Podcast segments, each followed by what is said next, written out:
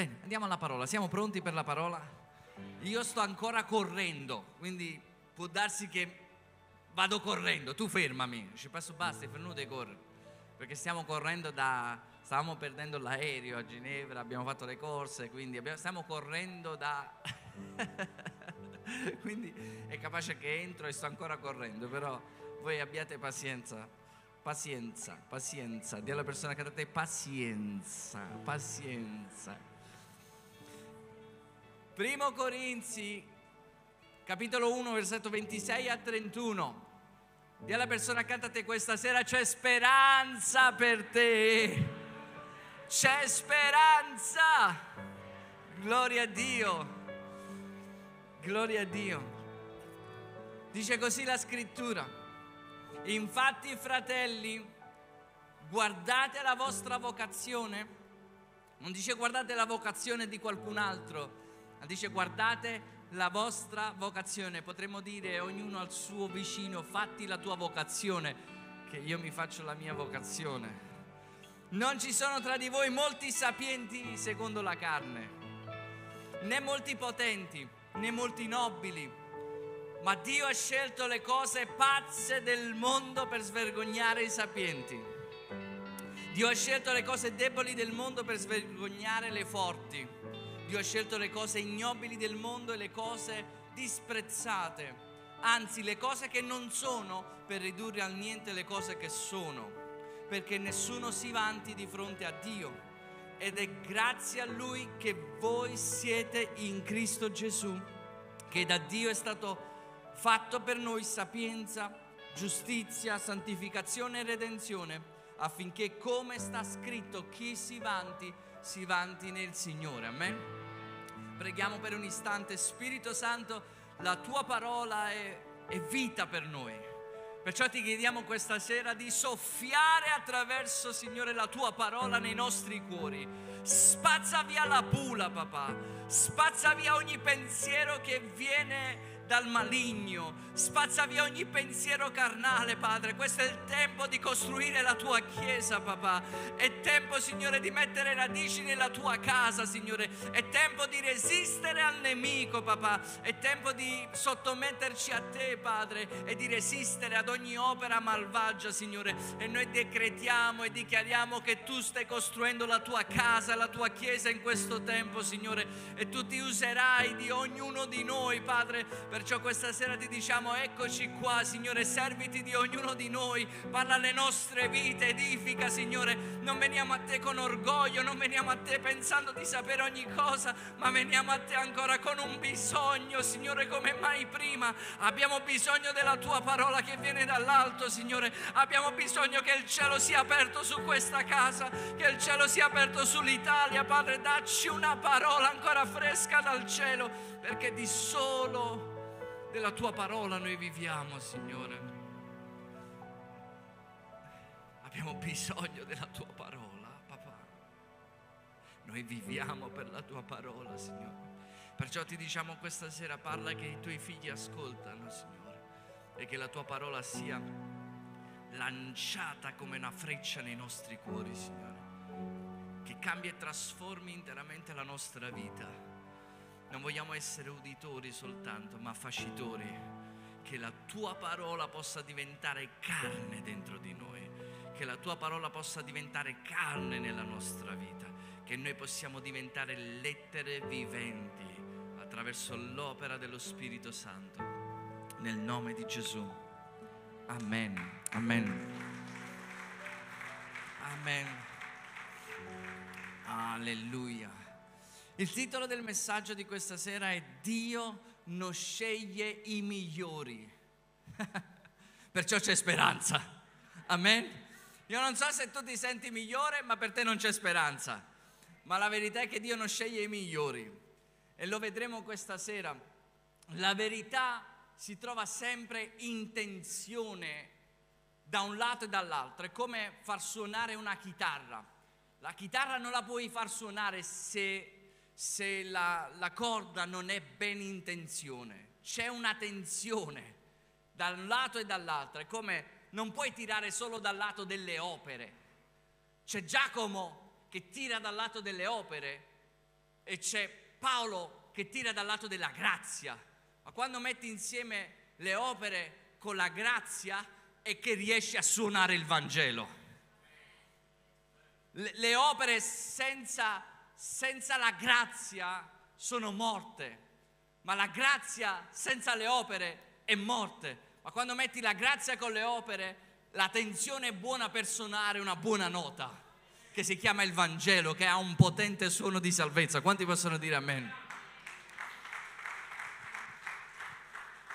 Quindi noi vediamo che la verità si trova sempre in tensione e domenica ho parlato di chi sei nello spirito e ha scosso po', ha rovesciato qualche tavolo perché chi sei nello spirito ha a che fare con l'autorità che viene dall'alto, ha a che fare con qualcosa che non possiamo decidere noi, ma possiamo solo abbracciare, possiamo vedere, visualizzare e ha a che fare con chi sei stato destinato nello spirito. Ma parlando di chi sei e parlando a, a volte su alcuni frutti, a volte ci si può cadere nell'inganno che allora pensiamo che quelli che sono chiamati devono essere perfetti. Quelli che sono chiamati devono essere supereroi.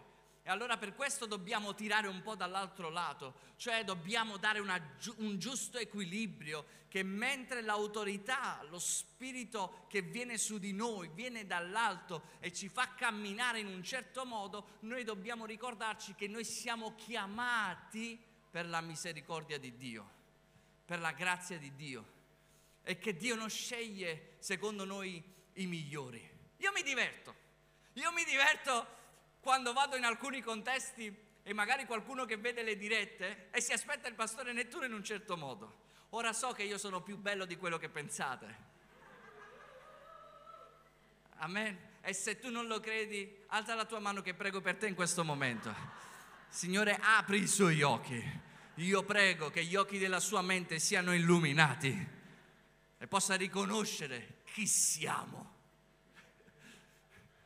Mi diverto perché, perché quando vado in alcuni contesti che magari ti vedono attraverso una telecamera, allora si aspettano che tu sia in un modo, si fanno un pensiero e pensano che chi è chiamato da Dio è perfetto, senza sapere che Dio non ci ha scelto per la nostra perfezione, Dio non sceglie i migliori, Dio ha scelto cose pazze, abbiamo letto che Dio ha scelto cose deboli, ignobili, disprezzate da questo mondo, per questo noi siamo candidati.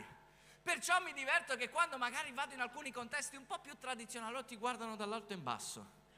Ma veramente lui è scelto da Dio? Ma veramente lui può predicare con le dottor Martins? Ma ver- è giovane. Eh?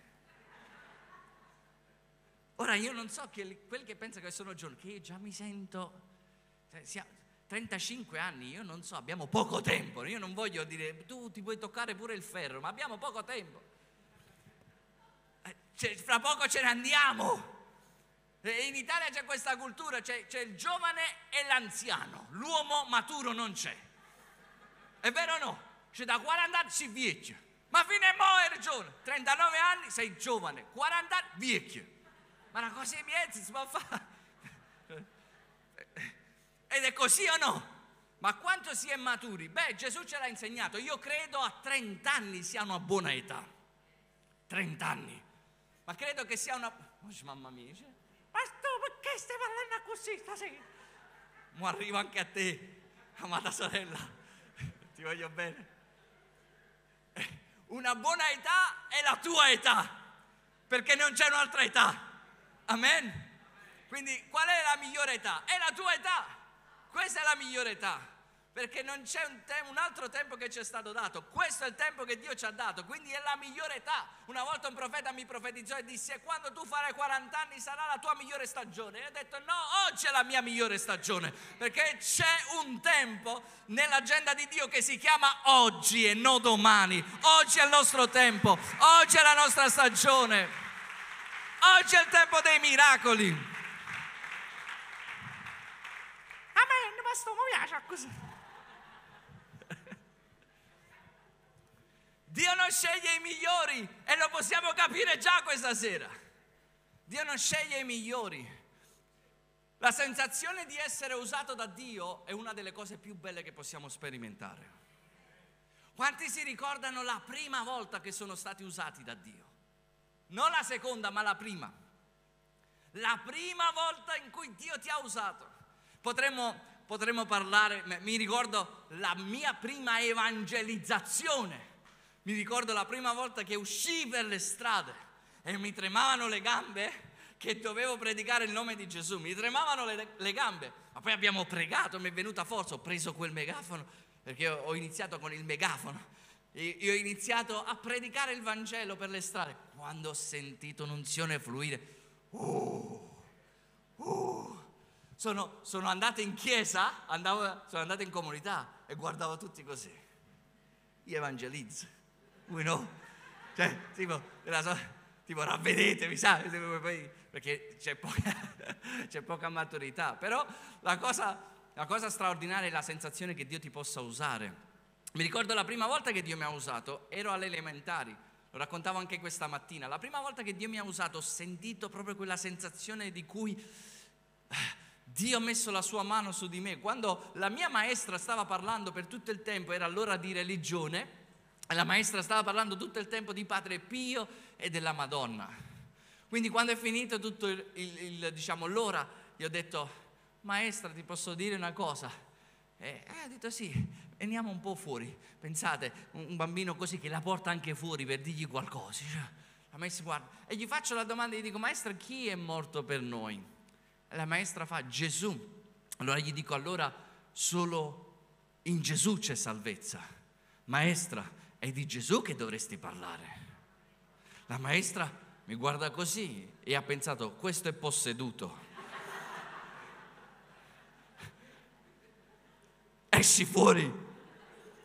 Però nei suoi occhi io vedevo che lei ha percepito che in qualche modo Dio si stava usando di un piccolo fanciullo, perché Dio si usa dei piccoli.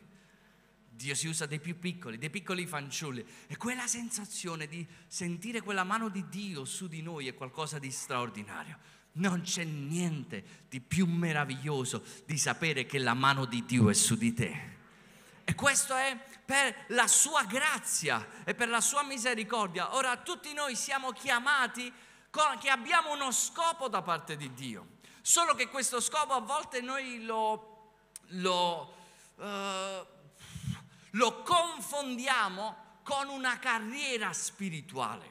Ecco perché a volte non abbiamo potenza, perché confondiamo lo scopo con una carriera, ma c'è una grande differenza. C'è chi ha uno scopo e chi ha una carriera. La carriera la scegliamo noi in quello che vogliamo fare, ma lo scopo è Dio, è lo scopo che sceglie noi. È qualcosa di totalmente diverso. La carriera può fallire, lo scopo, se siamo obbedienti a Dio, non fallirà mai. La carriera è basata sulle nostre forze e abilità. Perciò chi fa carriera cerca di scalciare, cerca di andare avanti, ma invece chi ha uno scopo è basato sull'ubbidienza a Dio è basato su una grazia che fluisce. La carriera ci fa focalizzare in un momento, in qualcosa di momentaneo, ma lo scopo ci dà una traiettoria eterna, uno sguardo eterno e non momentaneo. Dice Umberto, se vivi per la carriera puoi manipolare, ma se vivi con uno scopo da parte di Dio, questo fluirà nella tua vita in ogni situazione. Ora noi possiamo vivere avendo una carriera spirituale e questo non ha un grande effetto. Uno scopo nella vita può avere una carriera, ma non tutte le carriere hanno uno scopo soprannaturale. Ci siete? Quindi è così importante che noi riconosciamo la chiamata di Dio sulla nostra vita per la grazia di Dio e vivere lo scopo. La buona notizia è che questo scopo è su ognuno di noi. Dio ha uno scopo che ha scritto prima della nostra nascita. E quando noi lo troviamo è come, è come quando una persona stava sott'acqua e non respirava, non riusciva a respirare. Il diavolo lo teneva lì con la testa sott'acqua e lui non riusciva a respirare, ma quando è venuto Dio e ha tolto le mani di Satana, ha preso la nostra vita e ci ha cacciato fuori da quel mare, noi abbiamo respirato, siamo di nuovo usciti fuori, abbiamo fatto e questo è lo scopo di Dio, ritornare a respirare per un destino che Dio ha dato per ognuno di noi. Uno scopo straordinario che Dio ha per ognuno di noi. Ora Dio si può usare di chiunque. Dio non sceglie i migliori. Abbiamo detto spesso che quando noi facciamo la partita a, calcio, a calcetto, noi scegliamo i migliori. Tu chi sei? Tu chi sei? È stato detto prima che Matteo non viene scelto. Perché uno sceglie il migliore, Matteo tu o no? No, viene scelto per la fedeltà, è stato detto. Ma quando noi facciamo una partita a calcetto, noi non scegliamo i peggiori, scegliamo i migliori. Tu c'hai un buon fisico, tu sei allenato, io voglio Igor. Dov'è Igor? Dov'è Igor? Noi scegliamo i migliori. Dio dice la scrittura, non sceglie i migliori. Perché? Perché, perché se no la gloria non è sua. E allora Dio dice, ok, scelgo i meno probabili. Perciò non dobbiamo smettere di guardare gli altri e di vedere la perfezione nella vita di un uomo, perché Dio vede le parti deboli e dice questo è così debole che lo scelgo. È così debole che lo scelgo, perché di sicuro nella sua debolezza la mia potenza riposa su di lui. Perciò in questo tutti siamo candidati. Ho fatto una, una, lista che potrei citarvi di tutti quelli che Dio ha scelto che non avevano veramente qualifiche. Voi pensate solo a Mosè. Mosè era pieno di complessi, veramente. Dio lo sceglie e Mosè era pieno di complessi. Mosè iniziava a dire a Dio, sapete, no, Dio lo ha chiamato e Mosè, chi sono io? Dio poteva dire, non sei tu chi sei, chi sei? E poi, chi sei tu? E Dio gli ha detto, ma fa, chi sono io, chi sei tu? E, e poi dice, e no, non mi crederanno. E va bene, se vedranno il cambiamento ti crederanno. E non, ma come ti chiami? E sono, l'io sono.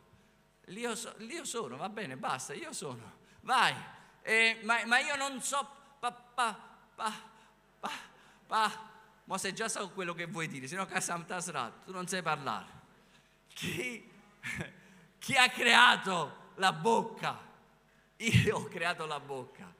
E così, voi vi ricordate Mosè davanti al mare, no? Quando si, stava parlando, Mosè, va, alza il bastone, se no canciniamo più, andiamo presto.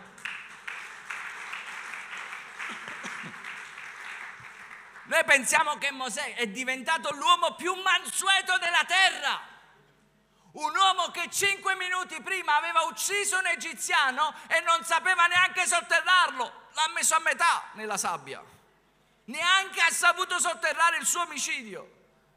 Lo ha, lo, lo ha sotterrato con la gamba fuori. che è stato subito scoperto. Non era capace. Eppure Dio ha scelto Mosè. Perché Dio non sceglie gli uomini perfetti, ma Dio sceglie gli uomini che hanno la consapevolezza che non sono abbastanza e che hanno bisogno della sua guida, perché con Dio possiamo ogni cosa. Il più debole con Dio è la maggioranza, qualcuno ha detto. Amen. Quindi ci sono sei punti, non lo so se riesco a darvi questa sera, per comprendere come essere utilizzati, usati da Dio, per come vivere lo scopo di Dio. Quanti lo vogliono sapere? Quanti vogliono agganciarsi a questo, a dire Signore io voglio che tu ti usi di me, voglio stare nel tuo piano. E il primo punto lo vediamo attraverso la lettera di Paolo, perché Paolo è l'esempio massimo di quando tu vedi per esempio una persona e non gli dai tanto valore e quando nella tua mente dici se c'è riuscito lui, lo posso fare anch'io. Se lo ha fatto lui, lo posso fare anch'io. E Paolo è l'esempio massimo di dire, se Dio si è usato di lui, si può usare anche di noi. Di un terrorista, di un omicida, di uno che perseguitava la Chiesa, di uno che ha fatto grandi cose contro la Chiesa e il Signore ha parlato a Paolo e ci ha dato una misericordia attraverso Paolo per dire se Dio ha usato misericordia con lui, c'è misericordia per me. No, non ha chiamato il santone, ma ha chiamato colui che, che noi possiamo comprendere come misericordia. E Paolo proprio in questo ci dà delle chiavi che sono scritte da 2 Corinzi 4, leggiamo il primo verso e la prima chiave è nel primo verso. Dice, perciò, avendo noi tale ministero in virtù della misericordia che ci è stata fatta, non ci perdiamo d'animo. Fermiamoci qui. Il primo punto che vi do questa sera è tutto è per la misericordia di Dio. Ogni cosa è per la misericordia di Dio. Tutto riceviamo per la misericordia di Dio. Non siamo stati chiamati quando abbiamo fatto digiuno e preghiera, siamo stati chiamati fin dal grembo materno. Non è né per chi vuole né per chi sa correre di più, ma è per chi Dio fa misericordia. Per chi lui fa misericordia. Mi ricordo la prima volta quando ritornai a Cristo e avevo 19 anni e stavo digiunando, stavo pregando, era la prima settimana, vado ad un incontro, c'era un profeta olandese, a un certo punto questo profeta stava, stava predicando, viene vicino a me e mi profetizza e fu qualcosa di straordinario, sentì il fuoco, mi ero squagliato letteralmente sulla sedia e iniziai a piangere e questo profetizzava dei giorni che dovevano venire nella mia vita. Quando è finito tutto questo, sono andato da mio zio e gli ho detto, ma dimmi una cosa, ma questo è successo perché io stavo digiunando e pregando. E lui mi ha detto no, questo avviene solo per la grazia e la misericordia di Dio. La preghiera e il digiuno ci aiuta ad essere, a connetterci, ma la chiamata di Dio viene per la grazia e la misericordia. La preghiera e il digiuno ci aiuta a esprimere al massimo questa, questa chiamata, ma la chiamata viene per la grazia e misericordia. Tutto quello che succede a noi è per grazia, tutto quello che succede per noi, attraverso di noi, è sempre per la sua grazia. Infatti Paolo dirà alcune cose, dirà, io ringrazio in 1 Timoteo 1, 12 a 13, dirà io ringrazio colui che mi ha reso forte, egli ci ha reso forte. Noi eravamo deboli. Cristo Gesù nostro Signore per aver stimato degno, per avermi stimato degno della sua fiducia. Perché a volte noi non abbiamo neanche fiducia di noi stessi. Io vi dico, vi dico la verità, di me io non ho fiducia, ma ho fiducia in colui che ha avuto fiducia in me. E quindi se lui ha avuto fiducia in me, chi sono io da non credere in colui che crede in me. Non lo so dire di nuovo perché sennò... Ma, ma, ma lui ha avuto fiducia, non ho fiducia in me. Ok, ci siamo. E dice versetto 13, ah, prima dice ponendo al suo servizio me, che primo era un bestemmiatore, un persecutore e un violento. Un, un, ma misericordia mi è stata usata perché agivo per ignoranza e nella mia incredulità. Misericordia ci è stata data. Voi ascoltate, no? Quella classica parola di dire, ma, ma quello fine mo ha fatto quello che ha fatto, mo si può fare sand. Vuole andare in chiesa. È proprio per quello che abbiamo fatto e ci dobbiamo rendere conto che siamo miserabili senza Dio, abbiamo bisogno della sua grazia e della sua misericordia. E Gesù l'ha detto così, sono i malati che hanno bisogno del medico. In realtà tutto il mondo è malato, Solo che i farisei sono coloro che sono malati dentro e quando gli dice come stai loro dicono tutto bene frate. Frate tu stai morendo. Confessa positivo perché sono vivo, perché sono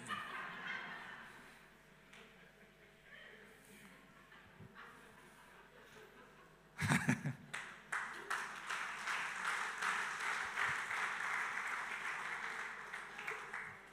Tutto il mondo è malato e tutti noi abbiamo bisogno della misericordia di Dio. Paolo dirà di se stesso, io sono il minimo degli apostoli e non sono degno di essere chiamato apostolo. Wow. Cioè sta dicendo la mia chiamata è solo per la misericordia di Dio. Se non fosse stata per la sua misericordia, avrei fatto danni avrei sterminato, avrei ucciso, avrei ucciso la mia famiglia, avrei ucciso, avrei ucciso la mia vita. ma per la misericordia di Dio sono quel che sono. Quando incontra Mosè, Dio, una delle sue espressioni sarà Dio misericordioso, misericordioso. E questo è quello che ci fa dare tutta la nostra vita a Lui. E la sua grazia, la sua misericordia è stata immensa. Come è potuto la grazia e la misericordia di Dio incontrare Paolo, un uomo che era un omicida e che ha fatto tutto quello e ha detto, da oggi tu mi servirai. Chi sono io? E la sua grazia e la sua misericordia. Amen. Scrivete questo, tutti i santi hanno un passato e tutti i peccatori hanno un futuro. Tutti i santi hanno un loro passato. Perché? Perché prima eravamo quello che eravamo, ma oggi siamo quelli che siamo per la grazia di Dio. E Lui ci ha santificati, Lui ci ha redento e Lui ha dato misericordia. Questa misericordia non è vana nella nostra vita, è una misericordia che ci ha conquistato. Quindi primo ricordiamo che tutto è per la misericordia di Dio, amen. Smettiamo di scrutare gli altri e di dire fammi vedere dov'è la perfezione. Ah, ma hai visto? Ah, ma hai visto? Ah, ma ce l'ha qualche difetto? No, uno, no, due. Eh. Vuoi sapere i difetti? Parla con tua moglie, con la moglie. E se passi il test con tua moglie, eh. Cioè, per dire, viene prima tua moglie e poi il diavolo, capito? Cioè, no, sto scherzando. No, no, no che tua moglie è, ma che tua moglie si avvicina molto a un check-up. Ok, rientriamo di nuovo in noi stessi. È andata bene tutto fino a qui. Io vi saluto se non mi vedete domenica prossima.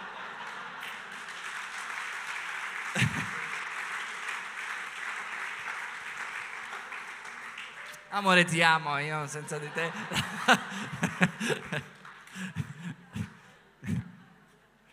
ok. Tu puoi vivere anche una serata straordinaria. Poi vedi tua moglie e dice: È stata una serata straordinaria. Eh, eh però. E tu già sai, non voglio sentire adesso il però. Ho sentito male il però. Secondo punto, per essere usati da Dio, sii te stesso, sii te stessa. Dì alla persona accanto a te, sii te stesso. Grazie a Dio che ci sei solo tu. Grazie a Dio che sono solo. Sarebbe un'occupazione di suolo. Troppi. Uno è poco, due sono troppi. Ma grazie a Dio che siamo soli, unici, creati da Dio. Sì, possiamo avere tutti gli stessi occhiali, ma ognuno ha la sua unicità. Ognuno ha la sua grazia. Infatti il versetto 2, guardate cosa dice il versetto 2. Al contrario, sempre Paolo, abbiamo rifiutato gli intrighi vergognosi e non ci comportiamo con astuzia né falsificando la parola di Dio.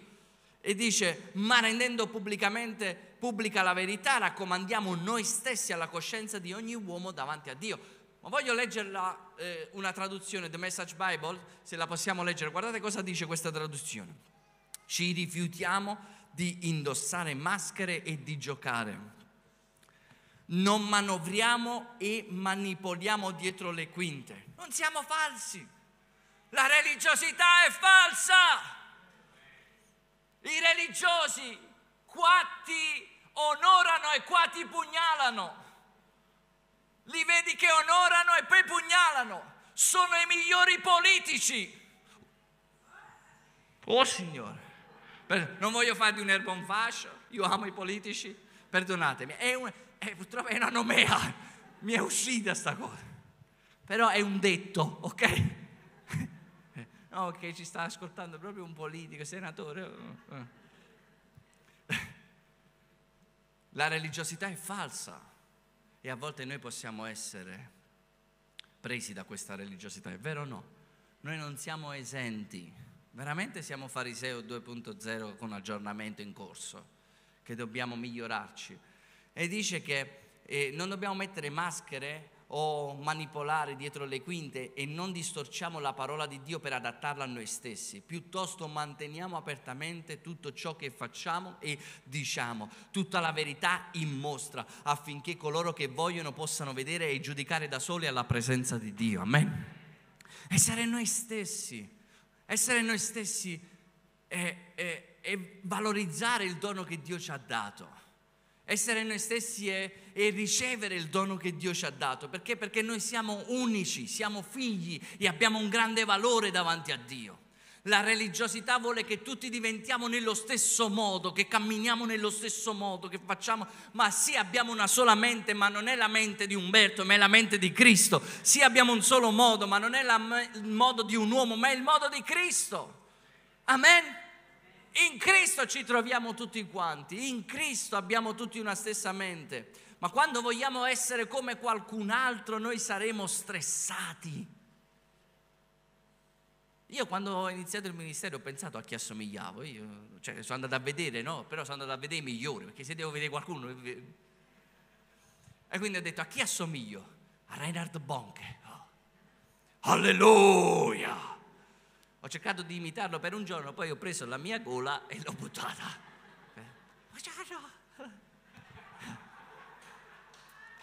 E ho detto, voglio imitare, sono simile più a Benny e infatti sono entrato come lui nell'adorazione.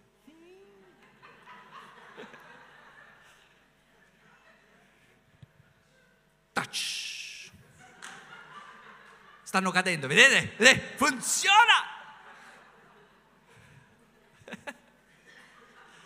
Ora, se prima era difficile, adesso è finita.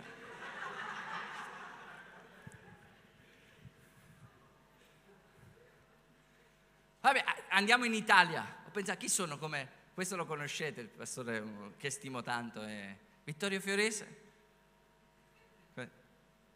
Eh, tu immagina me come Vittorio Fiorese, no? Il mondo si sta alienando con la propria concupiscenza, è vero? Non ci... ma sono le cose. Qualcuno dice, oh, basta, finisco, però mi vengono delle persone in mente che, che e noi cerchiamo di capire e di trovare una somiglianza. Ma io credo che Dio voglia fare qualcosa di unico attraverso la tua vita. Noi, noi, dobbiamo essere ispirati dalle persone, dobbiamo attingere, dobbiamo rubarci il meglio, ma poi c'è un vestito fatto su misura per ognuno di noi. Quello di Saulo non ci sta bene, quello di un altro non ci sta bene. Dio ha fatto un vestito per ognuno di noi il suo primo lavoro è proprio quello di cucire un vestito su misura. E lui ha fatto un, un, vestito su misura nella nostra vita e quando noi veramente lo scopriamo, viviamo, viviamo la grazia di Dio sulla nostra vita. Ora la paura di essere noi stessi è la barriera più grande davanti a Dio. Ci presentiamo sempre davanti a Dio con qualche foglia per dire abbiamo paura che Dio ci possa vedere nostre, nei, los, nei, nostri lati mancanti, abbiamo paura che Dio ci possa vedere nei, nei nostri lati vulnerabili. Perciò ci presentiamo invincibili anche davanti a Dio. E Dio non può benedirci, Chiesa amata, così. Dio, Dio, non, Dio, non ha, Dio, ha dovuto affrontare questo nella vita di Giacobbe. Perché quando, Giacobbe, quando Dio si è presentato a Giacobbe, per la seconda volta quando lui ha lottato con Giacobbe per tutta la notte. Dio gli dirà, l'angelo dell'Eterno gli dirà a Giacobbe, come ti chiami? Questa era la seconda volta che lui ascoltava questa domanda, come ti chiami? Chi sei? La prima volta che il padre gli fece questa domanda era, era il padre, era il padre Isacco che gli disse, chi sei? E lui cosa rispose? Sono Esaù sono il lato migliore, sono quello che tu ami, sono la parte bella che tu vuoi vedere, eccomi, ma in realtà non ero quello. E lui ha ricevuto questa benedizione camminando in chi lui non era, così che il padre lo affronta e, e lotta con lui fino a dire chi sei e questa seconda volta doveva rispondere veramente. E non ha risposto più sono Esaù, non ha risposto più sono invincibile, non ha risposto più sono un supereroe, ma ha risposto sono Giacobbe, sono un soppiantatore, sono un peccatore. Io credo che il più grande miracolo nella nostra vita è quando noi riconosciamo che siamo peccatori, che siamo miserabili, che senza Dio siamo niente. E quando non, non, andiamo a Lui in una veste religiosa, che siamo migliori, io prego, io decimo, io faccio questo, quello, Dio non l'ascolta. Ma chi va a Lui con un cuore sincero e dire io senza di te non posso nulla. Allora dice Dio, tu sei Giacobbe e da quest'ora in poi tu ti chiamerai Israele, sarai mio principe. Perché Dio non può benedire colui che non dice chi veramente è. Dio non può benedire il falso, ma Dio benedice il vero, con tutte le nostre debolezze, ma sua è la gloria. Io ho amato Giacobbe, io ho amato la parte più debole io ti ho scelto sapendo che tu avresti sbagliato. Io non ti ho scelto per farti sbagliare, ma io ti ho scelto nel lato più debole. Io ti ho scelto quando nessuno puntava su di te. Io ti ho scelto quando gli occhi di nessuno erano su di te. Io ti ho scelto quando sei stato rigettato, quando sei stato reputato pazzo, quando sei stato reputato ignorante, quando sei stato reputato non qualificato. Io ho amato Giacobbe. Io ho amato te, la parte peggiore sapendo che la mia benedizione farà di te un principe, farà di te una persona totalmente diversa. Non ti lascio dove sei, ma ti rendo Israele. Io ho amato Giacobbe e ho odiato Esaù. Ho odiato ho odiato chi si sente supereroe, ho odiato chi si è sentito giusto, ho odiato questo modo di fare, ma io benedico chi riconosce la propria miseria.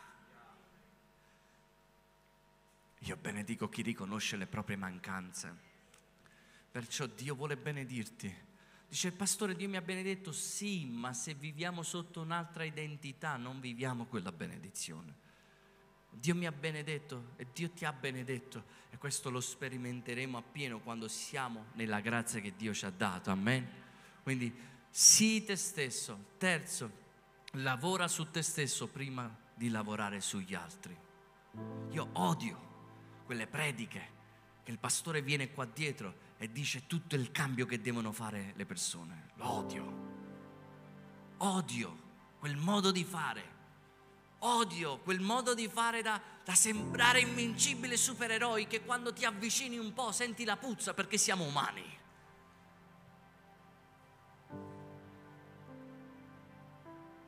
Ma dobbiamo lavorare su noi stessi. Dice la scrittura, esamina te stesso.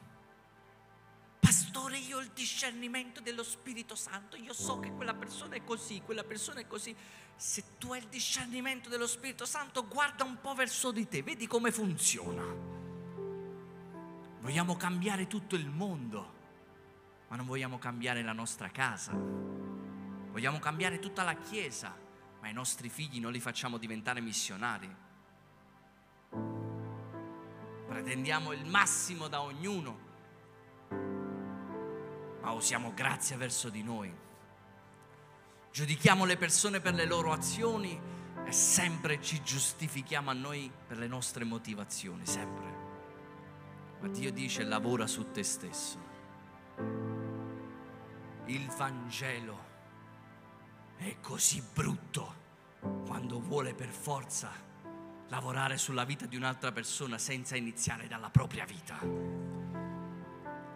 E Dio dice basta, smettila di voler togliere la, la, la pagliuzza nella vita di tuo fratello, ma inizia a togliere la trave. Cioè l'attitudine deve essere pensa un attimo a te. Perché così funziona, perché il Vangelo ti è dato, perché la grazia ti è data. Ora una cosa è che qualcosa che ti molesta porta un cambio nella tua vita e sei chiamato a sfondare come Gesù che è entrato nel Tempio Un'altra cosa è avere il ministero della giustizia vedendo tutto quello che è di sbagliato. Non c'è nessun ministero del genere. C'è una chiamata, c'è uno scopo. E Dio ci chiama a lavorare su noi stessi. Molti pensano e dicono io non vado in quella chiesa perché, perché non è perfetta. Sappiamo che nessuna chiesa è perfetta e non lo sarà mai. Nessun pastore è perfetto e non lo sarà mai. Se, a parte la bellezza mia, perché ridete? C'è qualcuno che ride che mi nervosisce.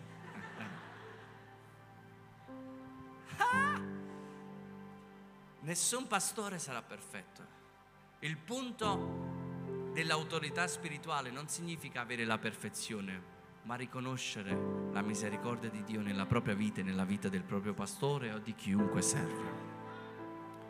Perché se ci avviciniamo con la puzza sotto al naso, indovinate cosa sentiremo? Là? Ma non perché c'è puzza, forse veramente c'è, ma perché la puzza è sotto al naso.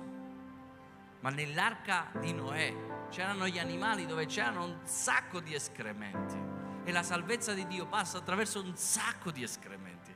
Passa attraverso uomini imperfetti, uomini che sbagliano, ma, ma ma che cercano di servire Dio con tutte le proprie forze, con tutto il proprio cuore. Amen. Non di falsificare e non di giustificare quel peccato, no di non vederlo e di non chiamarlo peccato, ma Dio ci ha dato una, un giudizio buono, un giudizio spirituale da giudicare nella propria Chiesa. Non siamo perfetti, ma cerchiamo, ci sforziamo di fare il meglio. E se qualcuno ha bisogno di essere educato, la Chiesa ci educa perché Dio ama e riprende colui che ama. Non è misericordia se chiamiamo peccato giustizia. È misericordia se chiamiamo peccato peccato e questa cosa non si fa. Ci siete? Lavora su te stesso. Quarto, non so, forse questo sarà l'ultimo punto, ho ancora alcuni punti, ma forse vediamo. Quarto, siete con me? Ricordati che non si tratta di te, dillo alla persona accanto a te, non si tratta di te. Per essere usato da Dio, non si tratta di noi. Alleluia, alleluia. non si tratta di noi nel principio Dio e non nel principio io. È straordinariamente liberatorio tutto questo perché Lui è sua la gloria. Lui è il centro di ogni cosa. Lui è il Signore dei Signori, è il Re dei Re e a Lui appartiene la salvezza, la gloria, la forza, il dominio e ogni cosa. Non si tratta di noi, E ve lo dico nel nome di Gesù. Se il Signore dovesse dirmi basta Umberto, ritirati. Sono pronto Signore. Perché? Perché non si tratta di me. Ti sperimenterò in una maniera diversa, ti servirò in una maniera diversa. Ma non stiamo scavando per una carriera, stiamo ascoltando Dio per uno scopo. E non so quanti anni, non so quello che che dobbiamo fare precisamente, cioè cosa, vedere ogni cosa, ma mi fido di Lui e qualsiasi sia lo scopo di Dio per la mia vita, quello è il centro perfetto. Non è una gara con qualcuno, non è dimostrare qualcosa a qualcun altro, è Dio al centro della nostra vita. E non si tratta di noi. Dice la scrittura in 2 Corinzi 4:5 dice noi infatti non predichiamo noi stessi, ma Cristo Gesù quale Signore. E quanto a noi ci dichiariamo vostri servi per amore di Gesù. Dio è molto più interessato alla nostra attitudine che a quello che facciamo. È molto più interessato alla nostra attitudine che a quello che facciamo. E vi dico una cosa, agli uomini noi li possiamo ingannare, ma Dio non lo possiamo ingannare. Dio legge il nostro cuore, Dio sta leggendo il mio cuore in questo momento. E che ci interessa a noi, di noi stessi o degli altri, se non di Dio e di quello che pensa Dio. Di quello ci interessa e Dio legge il cuore. Dio legge il nostro cuore e noi vogliamo dire, Signore, vogliamo avere una giusta attitudine. Perché a volte anche i ministeri diventano trappole. Quelli che sono chiamati a servire diventano celebrità.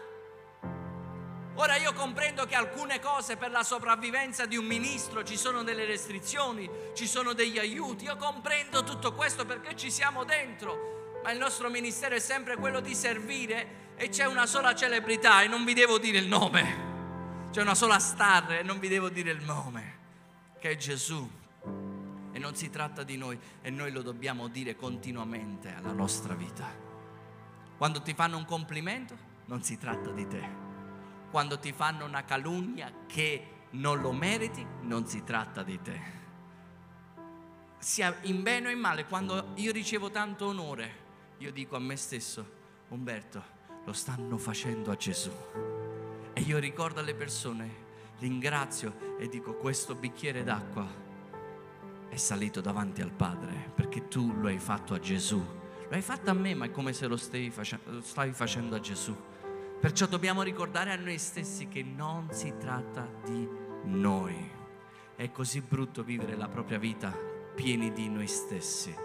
E noi dobbiamo essere prima salvati nella propria anima per una vita eterna e poi dobbiamo essere salvati dal proprio ego, da quello che noi vogliamo, desideriamo. Il peccato più grande dell'Antico Testamento è l'uomo che si fa Dio. Ma questo non sarà il nostro peccato, amen. Io devo concludere e voglio concludere con questa parola. Romani 9:16 dice così. C'erano altri due punti, il pastore li ha predicati prima, per ubbidienza. Ma ve li voglio solo citare, che non vi lascio così. Il quinto punto è lascia che Dio usi il tuo dolore per essere usati da Dio. Lasciamo che il dolore che noi abbiamo vissuto Dio lo possa usare fortemente, che ci sono dei dolori che noi viviamo, dolori per scelte sbagliate, dolore di innocenza che qualcuno ha fatto verso di noi e Dio può trasformare quei dolori, quei momenti di sofferenza, ma poi ci sono anche dei momenti di sofferenza per lo scopo eterno. Dio dice tu mi vuoi servire? Tu sarai uno strumento da me scelto usato, ma soffrirai per il Vangelo. Ci sono sofferenze che hanno a che fare con lo scopo. E sesto è abbi una prospettiva eterna per essere usato da Dio. Ma voglio andare alla conclusione e leggiamo Romani 9:16 dice così, dice Romani 9:16 l'abbiamo citato, non dipende dunque né da chi vuole né da chi corre, ma da chi Dio fa misericordia. E sapete la parola misericordia ha a che fare con due parole miseria e cordia. È la miseria che incontra l'amore di Dio. Il Vangelo è la nostra miseria che incontra l'amore di Dio. Quando queste due si incontrano c'è misericordia. Quando la nostra miseria incontra l'amore di Dio c'è misericordia. Io mi chiedo dove sono le chiamate all'altare, dove persone vengono avanti e riconoscono la propria miseria. Oggi si viene all'altare per il proprio successo, si viene all'altare per vedere benedetti il lavoro, la propria casa, ma chi corre all'altare perché riconosce la propria miseria? Chi corre all'altare dicendo io ho bisogno della misericordia di Dio? Ho bisogno dell'amore di Dio, non sono abbastanza, io ho bisogno di te. È lì che incontriamo il Dio misericordioso. Dice, io ho scelto te. Signore, non sono abbastanza, ma io ho scelto te. La mia misericordia su di te farà la differenza. Quanti questa sera sentono questa chiamata, non all'altare, voglio che ognuno stia al proprio posto, ma sentono questa chiamata a dire senza te non sono abbastanza. Se sei tu, alzati all'impiedi e cantiamo questo canto. senza te non sono abbastanza. Chiudi per un attimo i tuoi occhi.